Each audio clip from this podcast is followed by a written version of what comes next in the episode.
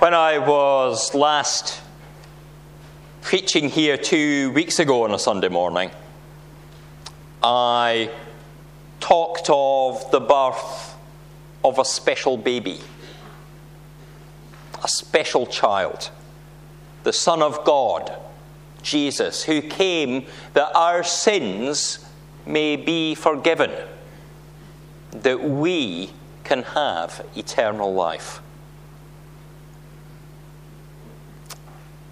As we meet this morning, again in our reading, we have the birth of a baby, a special baby. The very first human birth, the first son in humanity.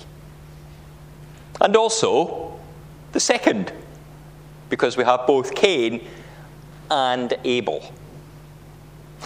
Unfortunately, we hear nothing of their childhood, nothing of what Adam and Eve were like as parents, other than those words that Eve mentions. She recognizes that that birth was a gift from God. That Cain comes with God's blessing upon her relationship with Adam. The boys grow up. Abel to the sheep field, and Cain to till the land, to work the soil, just as his father had been told earlier that he would work the land. Both then offers to God something of the product of their work. Both come to worship. For Abel, this was a prize sheep, the best of the flock. For Cain, it was some of his crops. And the Bible tells us that Abel's found favour and Cain's was not favoured.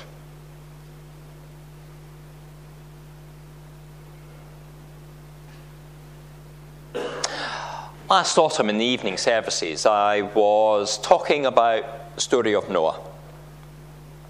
And I pointed out that although some of the animals entering the ark are considered clean and some are considered unclean, the language of the Lord on exiting the ark, compared with that spoken to Adam in the Garden of Eden, suggests that the early humans were vegetarian. And post ark, they may eat meat.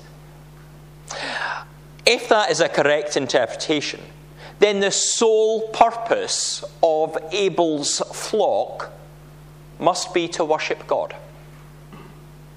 Or to get wool, perhaps, for clothing. But not raised for meat. Because Adam, Eve, Cain, and Abel would not be eating lamb for their roast dinner on a Sunday. The lambs, the sheep are bred for burnt sacrifice to produce a pleasant aroma for God. It is their purpose, and that is what they are used for in this passage.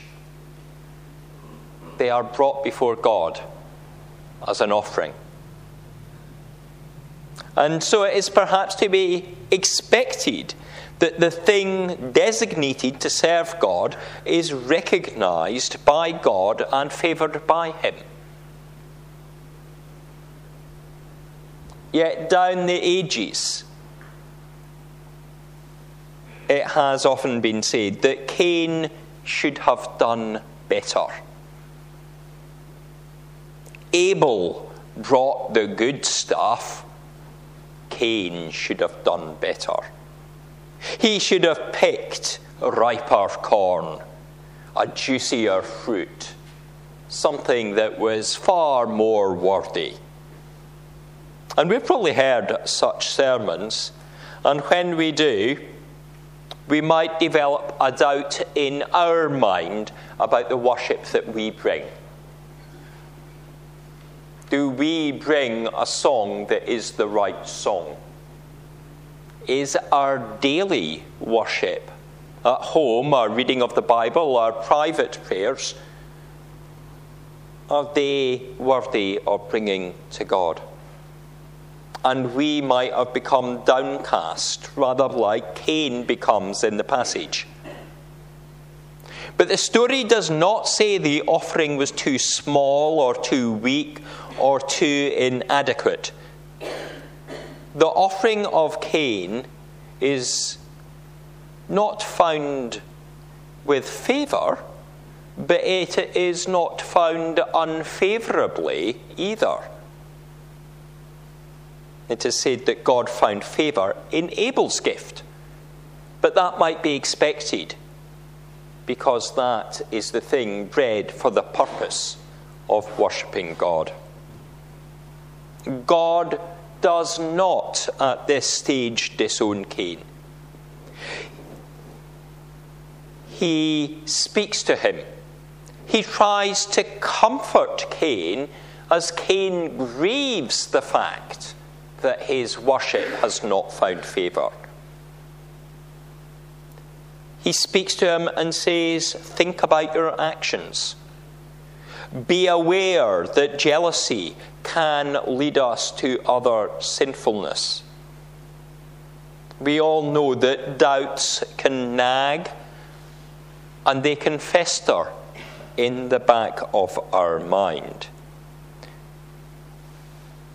They grow. And we see what happens to Cain when that happens. He acts in a way that he knows he should not. He develops a plan and leads his brother to a field, and Abel becomes the first human in the Bible to die. It's not a death that comes through old age. It's not a death that comes through sickness that has crept upon him. It's not a death that comes through a dreadful accident. It is a death brought by his own brother. Adam and Eve had been warned that eating the tree of the fruit of knowledge would lead to death. And here we have death. And it need not have happened. It need not have happened had Adam and Eve not eaten that fruit of the tree of knowledge. It need not have happened had Cain, instead of becoming jealous, delighted that his brother's worship had found favour. It need not have happened that had Cain paid attention to what the Lord said to him when he was downcast, and that he had become aware of the crouching animal of sin that pounced upon him.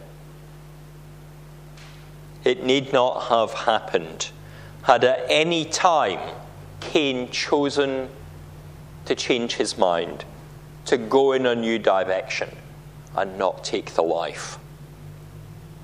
I wonder how often we develop greed or jealousy and switch from the idea of having what we need to desiring what we want.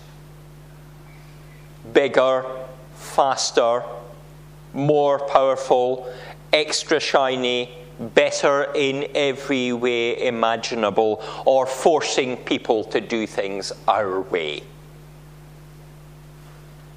That is the way of the world, isn't it? It is how hatred grows, even within different denominations, within different sects of a faith. when we see our neighbour doing something different, be it something that we think is good and that we want to do, or something that they are doing that is wrong and that we reject, hatred and sin come into us. When our neighbour has achieved something, do we applaud them? Are we pleased for them for what they have done? Or do we get something in the back of our mind saying, Why them? Why not me?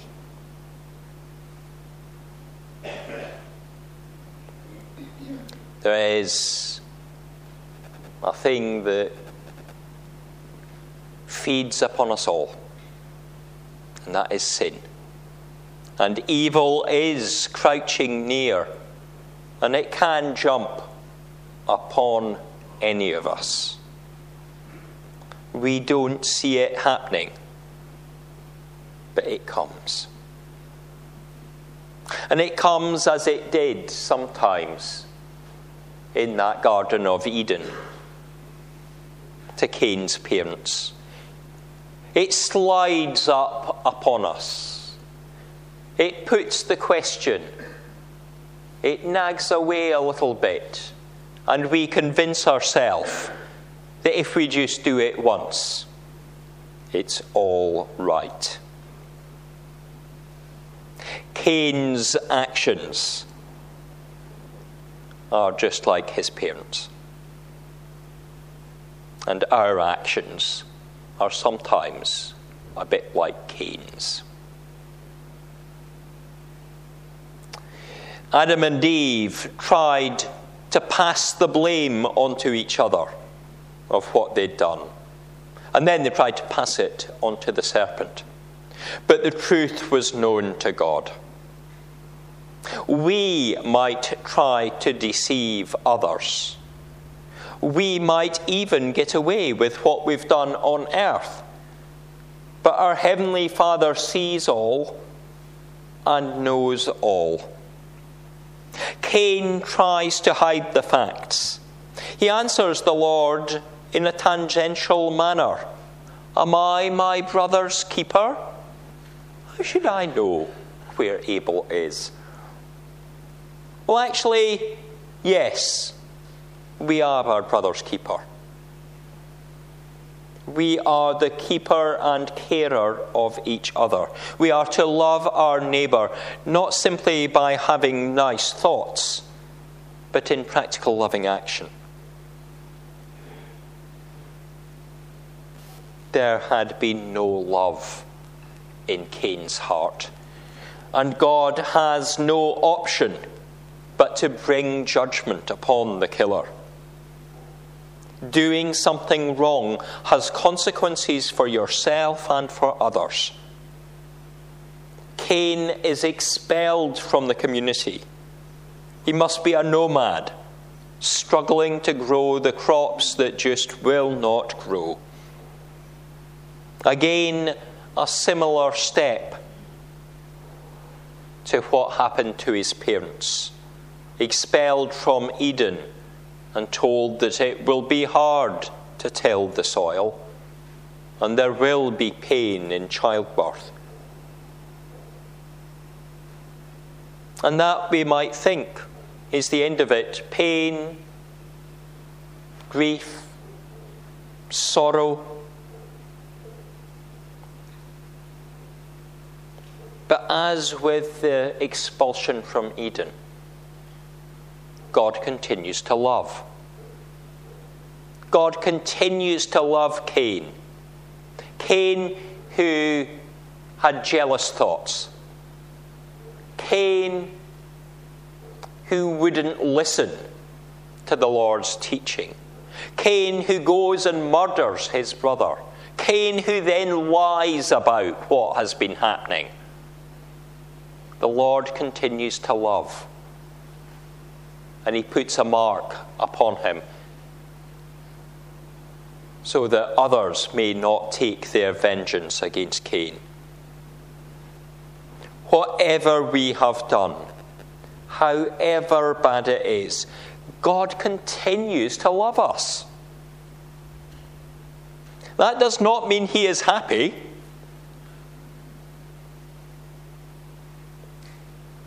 He continues to love. He wants us to change. He wants us to become people with love in our hearts like He has for us.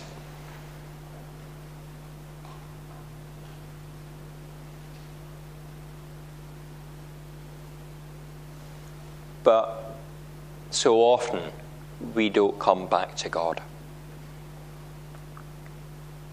Perhaps the crux of what went wrong with Cain was a lack of relationship. Cain had worshipped God, but he wasn't truly thinking of everything that God wanted. The prophet Micah could see that was a problem with the people in his time too.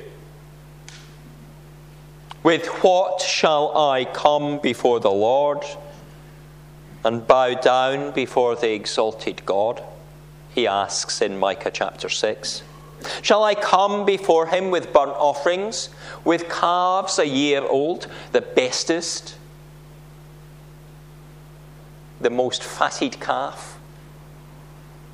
Would that be the offering? Shall I offer my firstborn for my transgression, the fruit of my body for the sin of my soul? And of course, the answer was no. He has shown you, O mortal, what is good. What does the Lord require of you? To act justly, to love mercy, to walk humbly with your God as we come to worship God, it is to have a heart that is right, which is the important element. Whether traditional hymn or new song that we've never heard before, it is where our heart is that God longs to know. And how our heart will be as we move on from this place as we go to live our life out in the world, as we talk with our neighbour, as we share things in our workplace, as we respond to the horrifying episodes that we see on the news, will we act justly? Will we love mercy? Will we walk humbly with the Lord? People say things, do things, and think things out of greed and lust and jealousy. And out of that comes even greater disharmony. This passage is as much about us and our family life as those first two boys. So listen to the Lord. Don't let that crouching animal of sin attack you, but instead delight in the gains of others. Applaud them. Ensure that the way of Jesus is what you seek. Not wealth, not glory, but honour the King of grace, the one who forgives and offers new life. Amen.